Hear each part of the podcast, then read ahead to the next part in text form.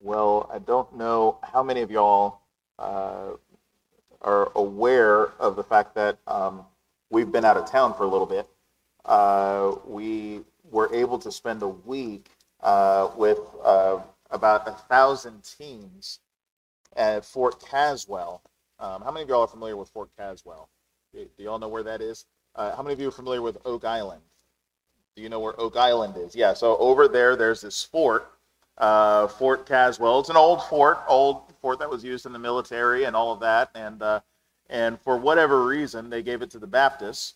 Um, I don't know if that's meant to communicate anything or not that that that they gave the military fort to the Baptists, but um, uh, we know a little bit about fighting, I guess.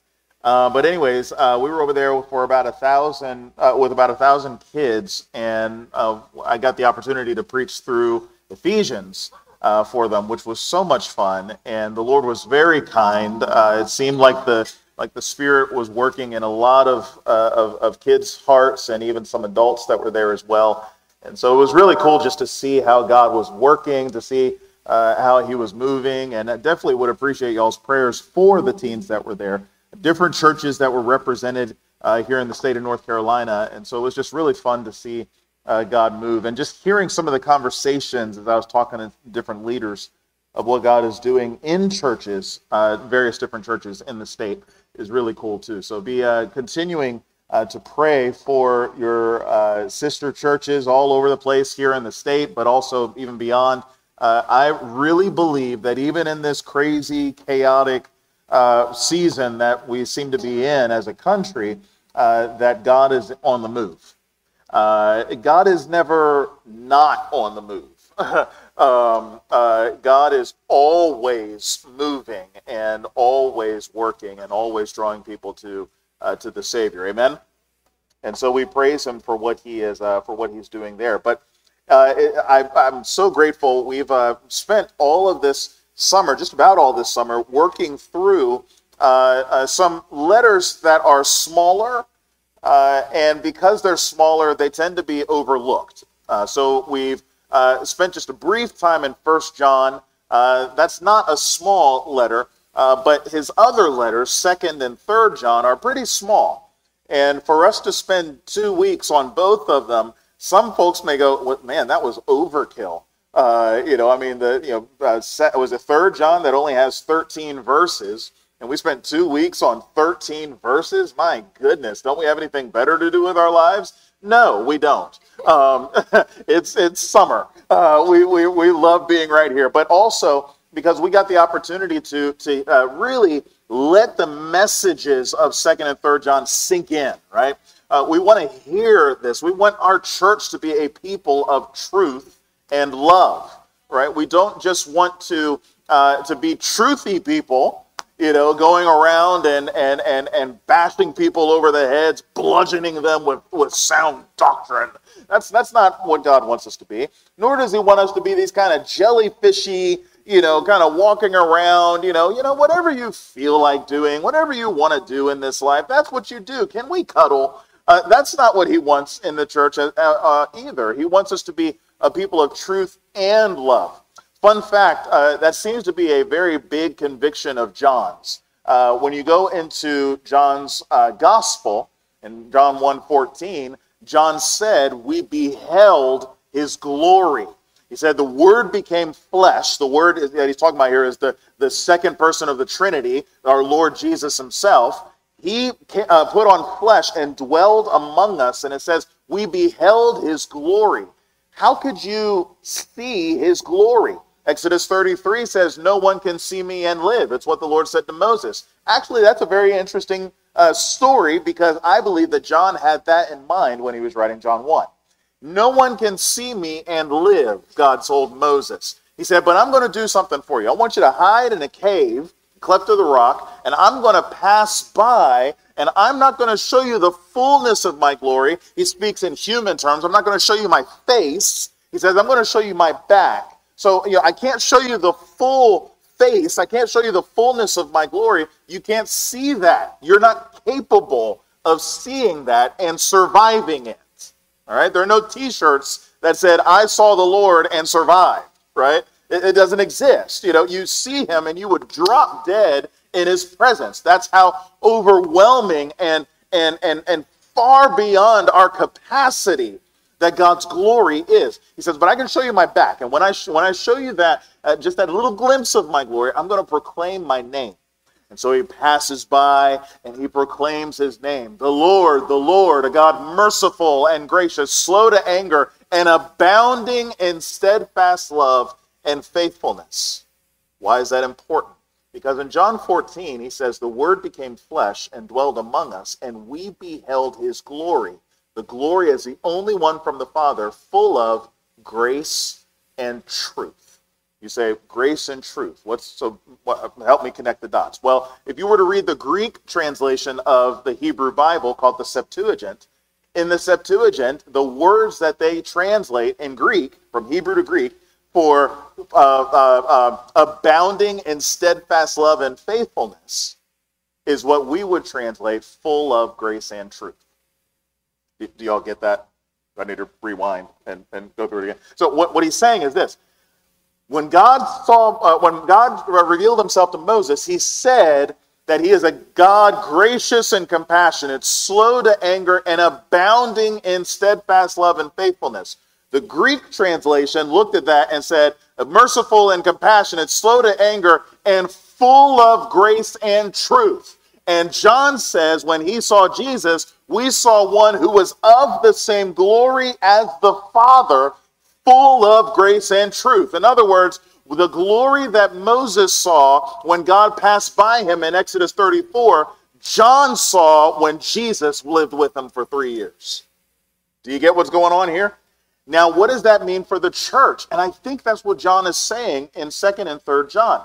He's going and saying that very glory that God possessed, that possesses, that Jesus possessed as he dwelt among us, is the same glory now that we are to walk in as his people. We are to be people of grace and truth. We need to be people of love and truth. We need to be people who are showing off in our congregations, showing off in our relationships with one another, showing off in our homes, showing off on the job, showing off in the community, just how glorious Jesus is. And we do so by living out his glory with grace and truth, with love for one another and truth. It seems like that was a big deal for John. Seems like that should be a big deal for us. It seems like that was a big deal for the church as we're kind of having a changing of the guard. By the time we get to this point in uh, the New Testament, Paul has been executed. Paul, kind of the spearhead of the church, at least in terms of the mission of the church beyond the Jewish uh, centers in Jerusalem and, and, uh, and, and in greater Israel, going off into now Europe and, and, and parts of the Middle East, uh, kind of broader, expanding into the Middle East and all of that. Paul seems to be the one that's taking the gospel to the Gentiles. Paul's now gone, he's been executed. And several of the apostles are now getting round up and, and, and executed as well. We're, we seem to be nearing the end of that Gen 1 of Christianity. And as they're getting older, as the apostles are getting older, they're starting to turn to the next generation and they're pleading to this next generation don't let go. You get that? Don't let go. They're trying to pass that baton and they make sure that the next generation grabs a hold of that baton because, as we've talked about over these last several weeks, it doesn't take much. It doesn't take much. and that seems to be the conviction of another follower of Jesus, another apostle by the name of Jude. We turn our attention now to this letter of Jude. Turn your Bibles to the letter of Jude. When you're there, say, I'm there. It's really not hard for those of you who are unfamiliar with the letter of Jude. You just take your Bible like this, flip it upside down, and you'll have the last book of the Bible on top, which is Revelation. And if you you can't you got to be really careful because you can pass over it pretty fast. It's only about a page long. But if you go right before Revelation, you get the letter of Jude. And so we're going to read uh, this letter here for the next several weeks. We're going to be studying the letter of Jude. I'll read the first four verses of this letter, um, and then we will uh, we'll dive right in. Jude, verses 1 through 4. Hear the word of the Lord. Jude, a servant of Jesus Christ and brother of James, to those who are called, beloved in God the Father, and kept for Jesus Christ. May mercy, peace, and love be multiplied to you. Beloved, I, although I was very eager to write to you about our common salvation, I found it necessary to write appealing to you to contend for the faith that was once for all delivered to the saints. For certain people have crept in unnoticed, long ago were designated for this condemnation. Ungodly people who pervert the grace of our God into sensuality and deny our only Master and Lord, Jesus Christ. Now let's pray and ask that the Lord would indeed give us wisdom and instruction that we may hear and heed this message. Let's pray. Father, we need your help. These are indeed strange times. If we're not careful, we could get swept into the tidal wave. So, Father, I pray that we would be on guard, that we would have each other's backs. And I pray, Lord, that we would indeed fight, fight well for the faith that was once delivered to the saints. We need your help, Lord, to understand just how serious the situation is. We need your grace that we may stand firm. So, Father, I pray that your Spirit would attend to those very needs. Lord, there may be some who are here who are already feeling the, the, the, the undertow pulling at their legs and threatening to sweep them off. And I pray, Lord, that, that they would hear this, that they would heed this warning, and that they would turn away from error and cling to the truth. That They would turn away from ungodliness and they would cling to godliness. That they would not look anywhere else but to Christ and to Christ alone.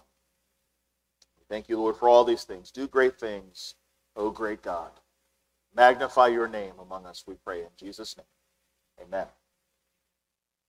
We live in a weird, weird season. Uh, what's encouraging to me is that what seems to be going on in the first century is very, uh, or what seems to be going on here in the 21st century was very common in the first century. In one sense, that that's discouraging too, isn't it?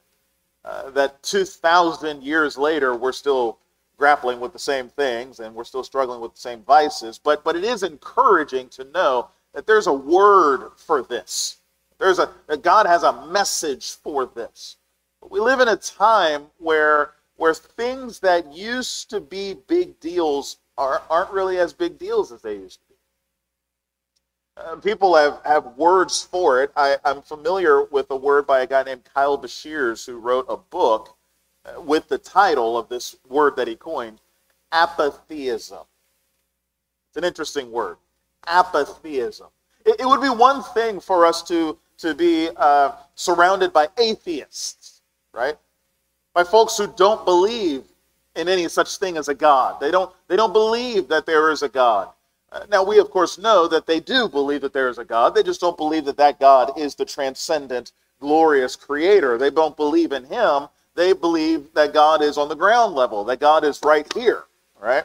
Uh, most atheists are in some way, shape, or form humanists in that they understand that they are the ones in control of their lives and they are the center of their own reality and all of these different things. But Beshears talks about, he uses a, a term, and talks about apatheism. Apatheism, in my opinion, is worse than atheism because at least in atheism you care, right? You at least care about the ideas of God enough to say, I don't believe in these things. In apatheism, you don't even care to think about what you think about these things. And uh, Beshears uh, gave a little, a little bit of a, of a, of a, um, a, a diagnosis to help us understand what apatheism is all about. He kind of had two categories. He talked about our belief in God uh, and how that affects our apatheism and our status of life. In terms of our belief in God, he said our beliefs in this present age, in this world, our beliefs about God are contestable. You all see that, right? There used to be a time where you could uh, say in the public realm, God. And, uh, and, and you would know that the God that they're probably talking about is the one who sent his son into the world to die on the cross and be our Savior. We, we have this kind of common understanding. I was thinking about that just a couple days ago. Uh, some of y'all know that I'm from the Maryland, D.C. area. My folks are here uh, and uh, uh coming uh, from that, that part of town. And, and we have this football team that, that we typically don't speak of. Um, but but we, we have had a bit of Christmas in July because the owner for 24 years has been not good. And, and he sold the team, and now we've got this new ownership team uh, uh, that, that's there, including Earvin Magic Johnson. Magic Johnson is now a part owner of this team. And so we're all thrilled and everything. We're like, we got Ma- Magic is owning the Commanders. That's so cool. All right, man. You know, and you can see when he got up there, they're taking all these pictures of him because it's Magic Johnson for crying out loud. Well, he gets up there and he's giving his introductory remarks and he says, To God be the glory for all the things that he has done. God is so good. God has been so good to me. And I'm sitting there and I'm going, 20 years ago, I would go, man, man, you better praise him. In 2023, I go, which God? Right? Which God are we talking about? It's not assumed anymore that when people say God, they mean the God of the scriptures, the God of the Bible. It's contested now.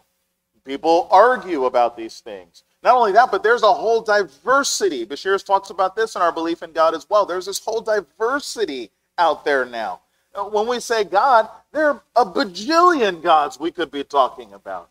We could be talking about, you know, the the the, the sun god. We could be talking about the the the, the aura God, right? We we could be talking about Allah. We could be talking about all the gods of Hinduism. We could be talking about me, myself, and I. We I mean, there are all kinds of different gods that are out now. And and and so because of that, that's led to this confusion where there are people that are kind of going, we don't really know what to believe anymore. And after years of not knowing what to believe, it makes total sense that people will get to a point where they just don't care to believe anymore. So belief in God has an effect on that. Definitely has in our culture. Well, not only that, but our status of life has an effect on that too. Uh, we, we are a distracted people, aren't we? We're distracted. I mean, we, we get, I, I, maybe you felt this way, where, where you're getting ready to pray, and as soon as you get ready to pray, right? And you go,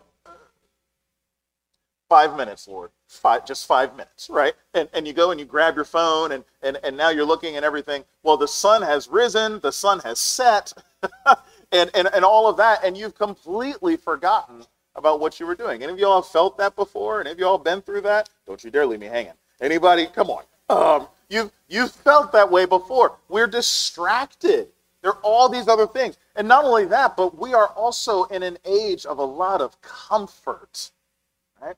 We're, we're comfortable.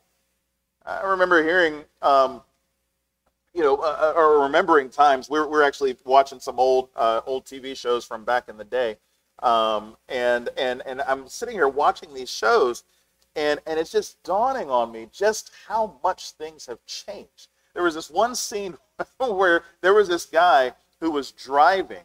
This was an old like cop show, and the guy's driving all through California, and he goes through the hills and all the windy roads and everything in the California mountains, and he finally gets to this part where he stops, parks the car, gets out and walks over to a payphone. And he picks up the payphone and dials his friend and everything and says, Hey, I just wanted to let you know that I'm coming over to your to your place and all that. And I'm sitting back and I'm just going, he just drove all those miles to talk onto the phone. and he had to pay for it on top of that. Kids these days have no idea the you know the trouble that we went through and, and, and all of that. Now what you see what what I mean? We're comfortable now. I can pick up my phone right now. I can be anywhere in the world and I can just grab my phone and talk to folks. I remember I was out of the country and I'd call Annie on the phone and everything. And, you know, we had the time difference and all of that. But I'm talking to her from the other side of the planet. We have all of these creature comforts that we have now. So now we have a people that are going, I have everything that I need. Why would I look to God? Great question. When was the last time you prayed for bread? Think about that. When was the last time you prayed for bread? When was the last time you prayed for water? When was the last time you prayed for clothing? I mean, it seems nonsensical for us to do that, right? Why would I have to pray for bread? I just go over to Food Lion and go grab a loaf of bread. What am I over here praying for? You see what you see what happens? We have all of these needs, and now uh, having these needs met, we kind of go, "Do I really need to go to the Lord?" Apatheism. See what's happening? All of these things, our belief in God, the fact that they're contested, the fact that, that there's a diversity in our world of beliefs on God, all, all of this in terms of our life status, our quality of life, you know, we're more distracted than ever before. We're more comfortable than ever before. All of those things contribute to what Beshears calls this apatheism. Please understand that it's not something that's out there, is it? We can get to a point in our lives as a church where we just stop caring about certain things. We just stop caring about God Stop caring about what people think and what people believe. We say, you know, I mean that's I mean that's important and all of that, but there are some more important things that we've got to do. Don't you have something better to do with your life than argue about theology? You see what we do? Or what about our lifestyles? You know, and we say, well, you don't really have to, you know, be all up in people's lives and all that. We're we're so much more private now than we were before. It's offensive for us to go and tell people how they should live their lives and and all of that. And you find yourself creeping into this apatheism, where all of a sudden we're not caring about the things that we should be caring for. Jude recognizes that problem right here in this letter. That, there, that, that you could easily slip into a, a way of life as a church where we stop caring about what people believe and we stop caring about how people live. And Jude writes this letter to tell us don't go there. These things matter. We should care about each other's faith. We should care about each other's walk. We, these things are not things that should slip to the wayside or slip down the priority list. These are things that ought to matter for us. And if that's the case, then we as Christians must put up a fight. These are things that we as Christians must put up a fight for. We must fight for the faith. That's exactly what he says in verse 3. Look what he says. He says, Beloved, although I was very eager to write to you about your common salvation, I found it necessary to write, appealing to you to contend for the faith that was once for all delivered to the saints. You see, if we're going to be uh, a, a, people with a uh, uh, with with with, with a faith that, that is seen and visible and evident, not just to ourselves, but to the, to, to the outside world. And if we're going to have a lifestyle that, that points back to Jesus as the one and only Savior and so on, then these things cannot fall by the wayside. We must fight for these things, fight to preserve them, fight to protect these things. Why should we fight for these things? Well, I think that's what the first four verses are meant to establish for us of why this is such a big deal. First things first, we fight for the faith because it is precious. We fight for the faith because it is precious. At, let's start at the beginning. Let's look at verse 1. Jude says, he introduces himself as, as typical of a New Testament letter. He says, Jude, a servant of Jesus Christ and brother of James. Okay? So we learn some things about him. First off, he's a servant of Jesus Christ. So he's not, you know, uh, just some guy that's talking. He's one who has been given uh, orders from the Lord Jesus himself. Uh, now, if you don't know uh, about him, uh, you recognize in the next line that he says he's a brother of James. Now, this isn't James, the brother of John. This is another James, the one who wrote the letter of James. That James was the brother of Jesus, which means that Jude here is also a brother of Jesus. Now, I, I think I've said this before, but I think it bears repeating that if there is anybody on planet Earth that I would listen to about whether Jesus is really who he says he is, I'm going to the siblings. Right? Talk to me. Tell me. What do you think about him? Because I know uh, now, granted, I'm a big brother, so I can I can commiserate a little bit with Jesus. But but but as a uh, uh but as for little brothers, little siblings, for them to look to Big Brother and say, "I'm supposed to bow down and worship you," you know, I'm supposed to trust in you for my salvation. You could imagine, and in fact, the Gospels even speak that way that the, that Jesus' siblings initially did not believe. Initially, his siblings were just like, "No, I'm not going to believe it's it's just Jesus. If anything, I'm a little salty because whenever anything went bad in the house, we would always get the blame for it. He would never be blamed for anything, you know, and all that. You know, if, if anything, you know, I I'm a little salty about him, you know, uh, and and all that. They didn't believe, but there was something that happened that his brothers, at least James and John, or, I'm sorry, James and Jude, we know them for a fact that they went from being unbelievers to believers. And it seems that the moment that changed everything for them was the resurrection. I said it seemed that the moment that changed everything for them was the resurrection. Did that change anything for you? Were, were, you trying to go, I don't know who Jesus is and I don't know what he's about and everything, but there's something about the fact that this man got up from the grave three days later.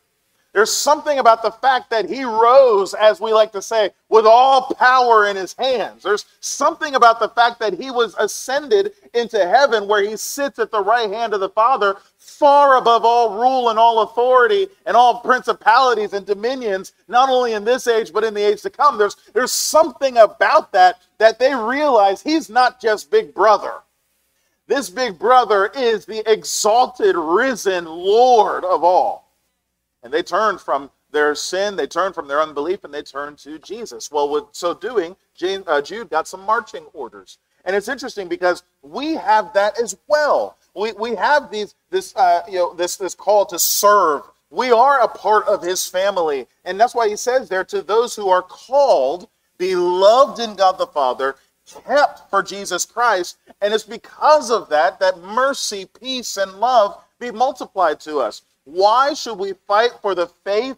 What's so precious about it? Well, it's this faith, in this faith, that we share a unique connection with the triune God. We share a unique connection with the triune God. We have been called out, commissioned to serve him. We are a part of his family, he says. We've been called. We are beloved in God the Father. We have been kept for Jesus Christ. This is something that all of us share. We are a part of his family. We've said this over and over the last several weeks and months, and, and, and there's a reason that we say it over and over again because God says it over and over again. You and I are family. We did not get that from Sister Sledge, okay? We are family. We are brothers and sisters. Y'all have no idea who Sister Sledge is. That's well, come on, man. Like that's that, that's classic. We are family. Y'all, y'all know this, right? Y'all, y'all, oh, well, that's your homework when you leave from here. Look it up, Spotify, Apple Music, and everything, and then you'll go, oh, amen. Okay, yeah, praise the Lord. Um, so we're, we're family, we're brothers and sisters. Do you see each other as brothers and sisters? And he mentioned uh, Natalie uh, having um, her, her, dad having some health issues and, and, and, and things like that. Did your heart break? Because that's one of our sisters. You see, you see what I mean? When, when we've got folks that, that went off to Moldova a few weeks ago, did your heart go with them and say, Lord, please, uh, would you uh, cause much fruit for the gospel to flourish there? Right? Do you share requests with one another like family? Do you share needs with one another like family? Look at that. We are beloved in God the Father, and we have been kept for Jesus Christ. We're family. That's precious. Is it precious to you? Not only do we have this unique connection with the triune God, but we also share a unique salvation. In fact, that's what Jude was going to write about, as you see in verse 3. He says, Beloved, although I was very eager to write to you about our common salvation, we have a shared experience here of salvation.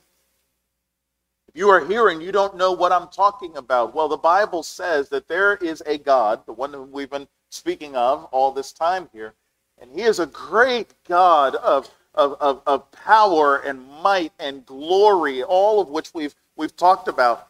But he's also a God of incredible love. And here we have a little bit of a conundrum.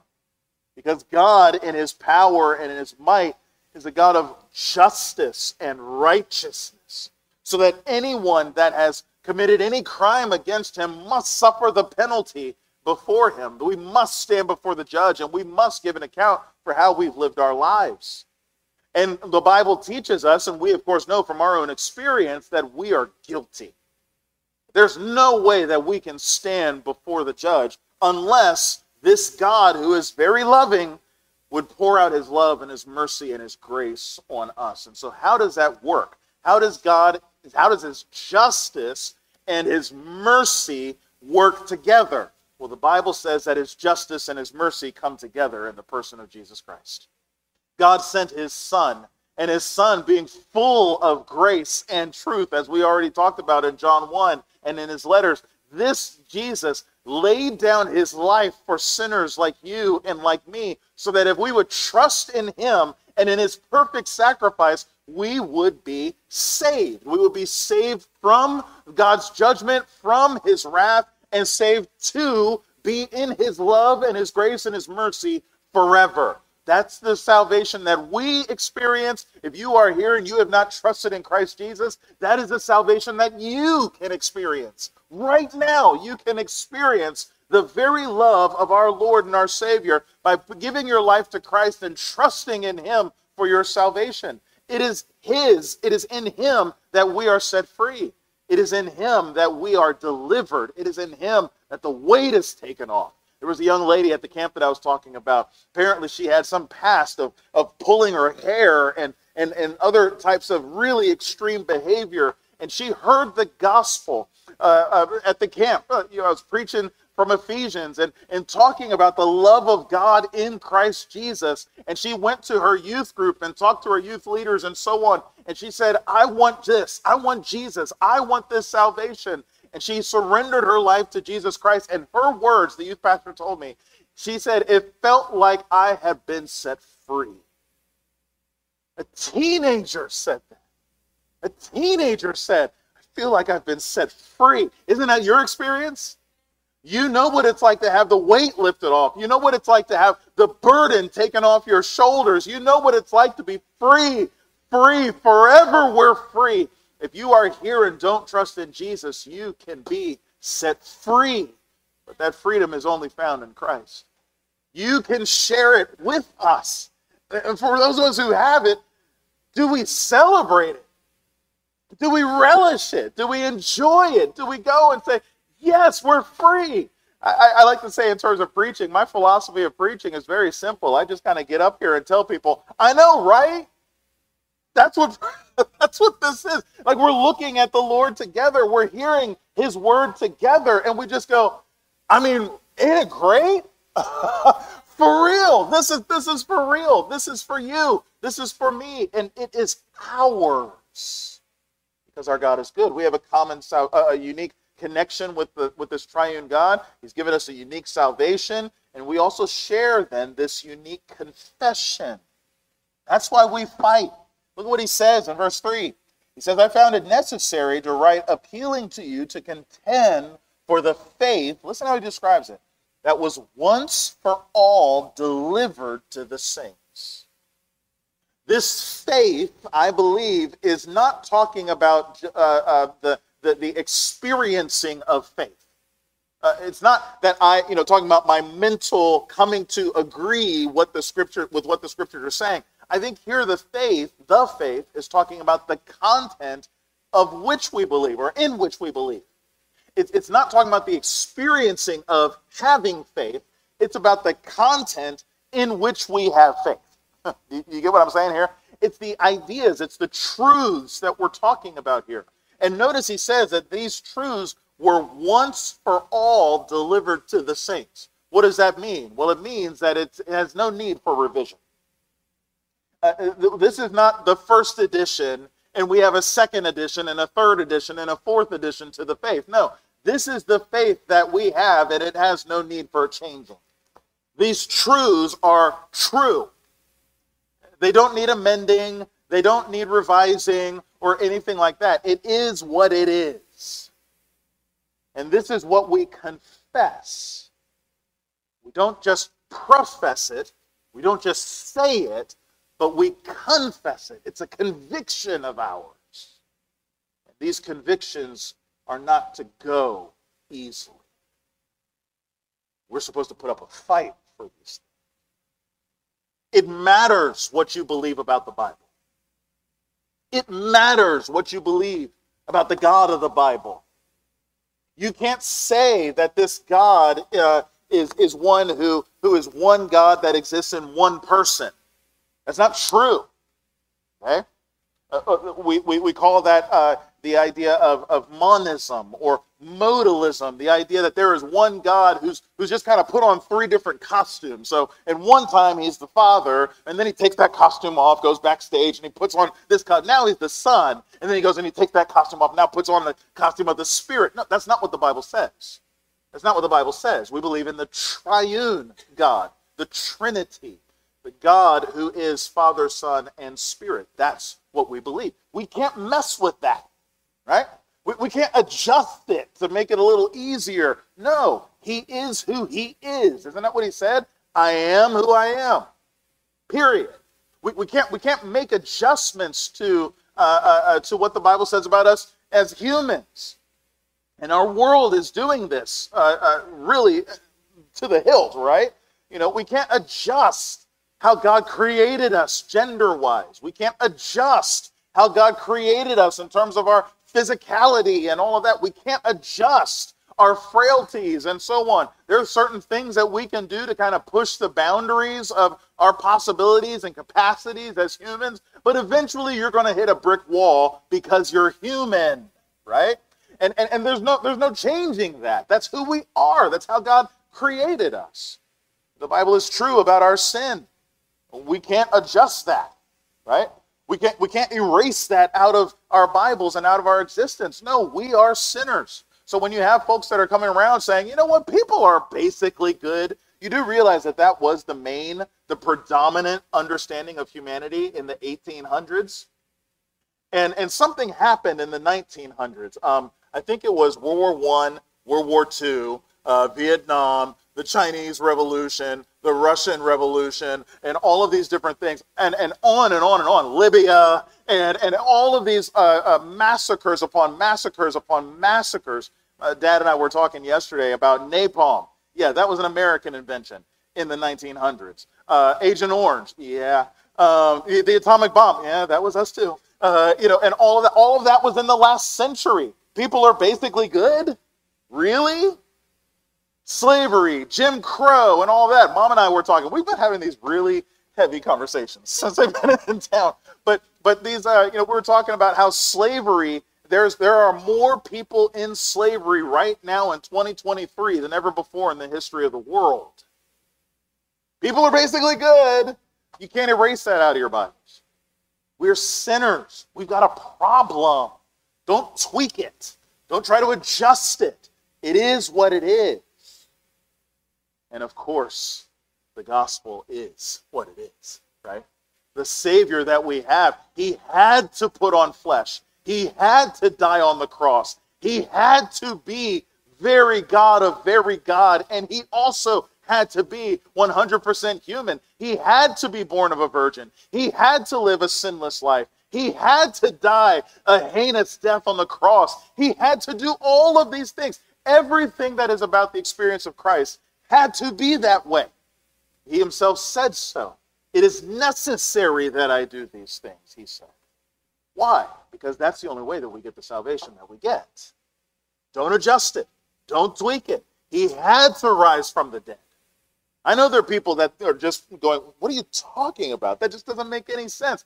I know, but that's what happened. Mm-hmm. Right? I mean, that, that's where you go. It's not for us to try to understand. We, we are children of the Enlightenment, right? And so we believe that, you know, uh, uh just like Descartes, I think, therefore I am. And so it's got to make sense right here or else it doesn't exist. We're so arrogant, aren't we? You know, I don't know what, you know, uh, uh, Oliver in London had for breakfast today. Does that mean he didn't eat breakfast this morning? Just because I don't know it doesn't mean it doesn't exist. We're, we're so full of ourselves. We and, the same thing in terms of the scriptures. The scriptures aren't true because we agree. They're true because they're true. This is the faith that is once for all delivered to the saints. Take it or leave it. Bible says this is worth putting up a fight for.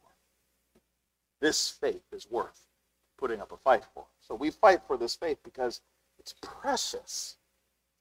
We also fight for the faith because there are predators around. Look what he says in verse 4. He says in verse 3 that we're to contend for the faith that was once for all delivered to the saints. Why? Verse 4 For certain people have crept in unnoticed, who long ago were designated for this condemnation. Ungodly people who pervert the grace of our God into sensuality and deny our only Master and Lord, Jesus Christ. Okay? He says here that there are some folks uh, here that we've got to be very careful with. Note, it would be nice for us to just have this nice Christian community, right? Where everybody gets along with each other, everybody loves each other, everything is awesome, everything is cool when you're part of a team, you know, and and and we're all just, you know, just enjoying life together and and and all of that. But the reality is that we live in a fallen world. And in a fallen world, the threat of sin is always there. And threats to derail what God has done among us and what he is doing among us are always there. Note, he's not talking about people from outside, seems to be what's going on in, in, in, uh, in some of the other letters when they talk about false teachers and so on. You know, Titus, you know, when Paul's talking to Titus and he talks about the false teachers that are that are creeping into women's houses and and, and things like that, and they're deceiving these folks and, and all of that. That's not what he's talking about here. Here he's talking about folks who are right here under our noses. They're they're here. He describes them. Look, he says, first off, they go undetected. He says they creep in unnoticed in verse 4. We, we never saw them. We never saw them coming. We go, oh, that's just Joe. That's just no, no, no. You got it all wrong. That's that's that's just Joe. Joe's a good guy and all of that. That's how it happens. We were part of a church where there was a man who um, was working with the youth and and and so on, and uh, we didn't know, uh, but I praise God for my bride. She sensed whenever she was there, and I really believe it was the Holy Spirit that was moving in her, something's up. Can't put my finger on it. I don't know what it is, but something's up. She could never pinpoint what was going on. Uh, the Lord had provided for us to, you know, for me to go on for further schooling, and so we moved down to Texas, and we get the phone call uh, about a year or so after uh, that that person had been arrested. Uh, there was child pornography and all of this there. He worked with the Boy Scouts. He apparently had molested uh, some of the Boy Scouts and all of that, and he is currently in prison where he will be for the rest of his life, um, unless God were to have some mercy on him. Um, and it was one of those things where we're looking, and Annie was particularly upset, where she was like, I knew there was something. Knew there was something. But the whole church, there was this sense of the church at the time it actually wound up unraveling the church. The church wound up splitting, the pastor wound up retiring, and just all of these different things because they were sitting here going, How could we have not seen this? How were there no signs? How was there nothing that we could put our finger on and, and go, No, not on our watch. That's not how we do it. It's exactly what Jude says here. He crept in unnoticed. You can't see what you can't see. You, you can't identify what you can't identify, which is why we need the Holy Spirit among us. We need the Spirit working and giving us discernment, helping us to see what we can't see, helping us to understand what we can't understand. That's something God has to do among us. That's one of the traits here of these predators that we're talking about. He says they creep in unnoticed. Look, look at what he also says. He says not only do they creep in unnoticed, they, they, they go undetected, they, they also stand condemned. Note, he says here, who long ago were designated for this condemnation. In other words, this isn't something that, that God just kind of lets slip by. No, God has already condemned them, and as it says, He's condemned them long ago. The Lord cares about His bride, the Lord cares about His sheep. The Lord has already designated that there is judgment for those who would want to break apart and unravel what he is doing in his local church. Don't you ever think that God is on vacation when sin and sinners wreak havoc on his church. Oh, no, no, no, no, no. You're just not looking far enough. There may be trouble right now, but there's coming a day when everyone who has wreaked havoc on the church is going to stand before the very Lord of this church, and he will not let them go unpunished. They stand condemned. Look what else he says about them. He says they're ungodly people. They're not about God. They're not about living for Him. They're not about serving Him. No, they're ungodly. Look, look how he describes their ungodliness. He says, they, they pervert grace. See that? They pervert the grace of our God into sensuality. And when you see that word sensuality, we in our culture tend to think purely sexual. But in biblical terms, it's really dealing with all sense of greed, all sorts of, of greedy and selfish desires and, and, and, and so on. So certainly sexuality is, uh, fits in that category, but it's all kinds of greed. It's like the guy who, you know, the, the folks who are always taking love offerings. Y'all, y'all know them, right? You know, uh, I just, you know, I, I just had, you know, a sinus infection and everything. Let's take up a love offering for that sinus infection. You know, uh, I, I need to change my oil. Let's take a let's take a love offering for that changing of the oil and and and, and all of that. Could, could you anoint the changing of the oil with the oil of the Holy Spirit when you do that? Can you do that? You know, I mean, it's just all of this stuff. That that's what he's talking about. You know, I, I, my, my Learjet is down. I need a second Learjet to, to, to, to do the work of my first Learjet and everything. That, that one doesn't have Wi-Fi. Could, could I get a Learjet with Wi-Fi? Let's pray and lay hands over this. Uh, what are you doing? What are you doing? Here's a cloth that I have specifically prayed over, and anybody that takes this cloth will be healed of all of their diseases and, and all. What are you doing? Here's what you're doing you're perverting the grace of God. That's what you're doing. You're taking the grace of God and you're turning it for your own selfish gain. And he says, No. Fight against that.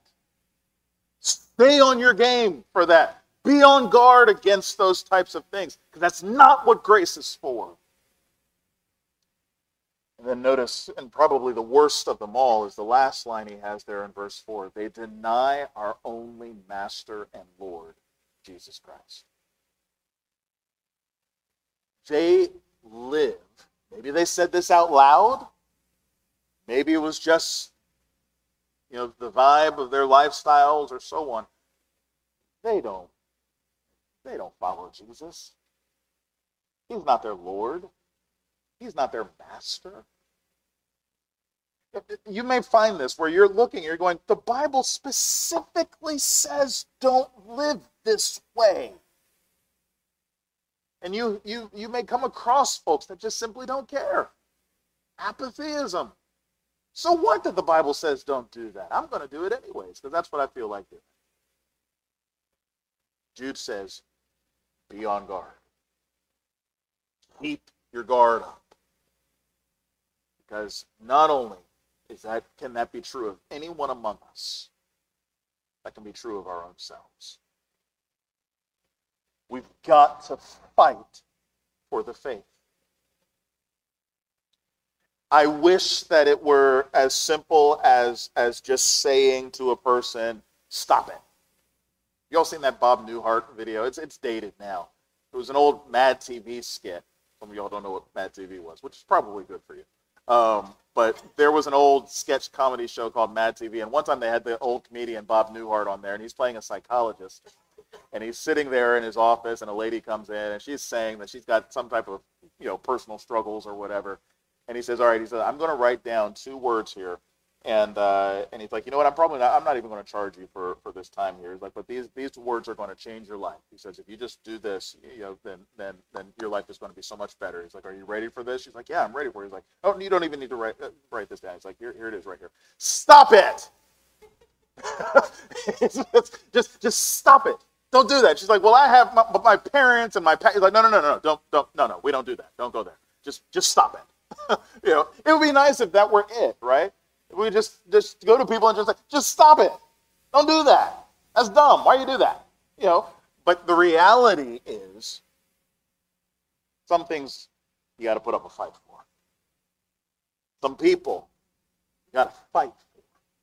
There's some who are so gripped with the power of sin, so gripped with with with with uh, uh, the, the the lies of the enemies and so on that that you've got to fight for them. This faith is worth fighting for. Their faith is worth fighting for. The question is are you ready to fight? Are you ready to put up a fight for each other? Are we ready to put up a fight for, for our own hearts and our own minds? Are we, are we ready to put up a fight for this church and for all that we believe, all that we have inherited from our saints of old, from, the, from our forefathers in the faith? Are we willing to put up a fight? God, help us that we would reach a point of apatheism. We just simply don't care anymore. And God, in His grace, give us all that we need that we may put up a fight. That's exactly what this letter is for. That's exactly why I'm excited that we get to study this next few weeks. Let's pray. Father, I ask that you and your mercy would give us the grace that we need to fight well. May we not lose sight of what we believe, this gospel that we profess. May we not be so caught up in this world that we would lose sight of the things that matter more than anything.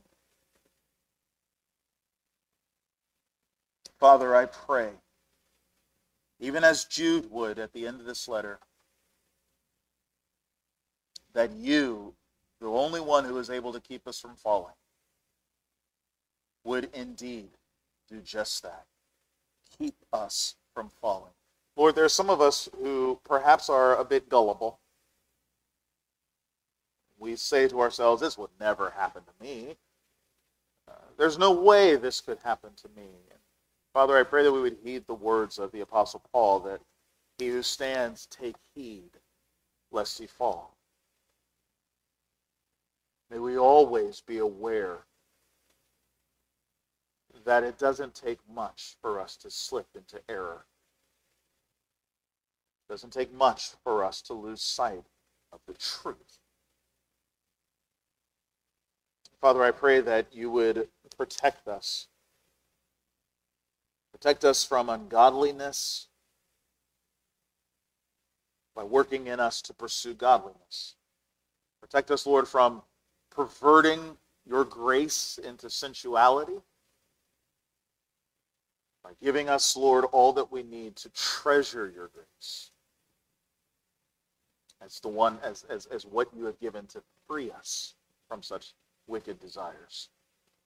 And Lord, please guard us from ever denying our Lord and our Master.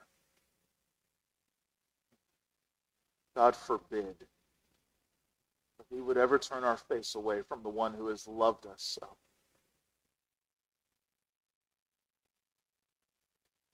Even now, Lord, as we, we observe the Lord's Supper, may we be reminded of the love of our Savior why he is the only Lord who is worthy, the only one who is worthy to be called Lord.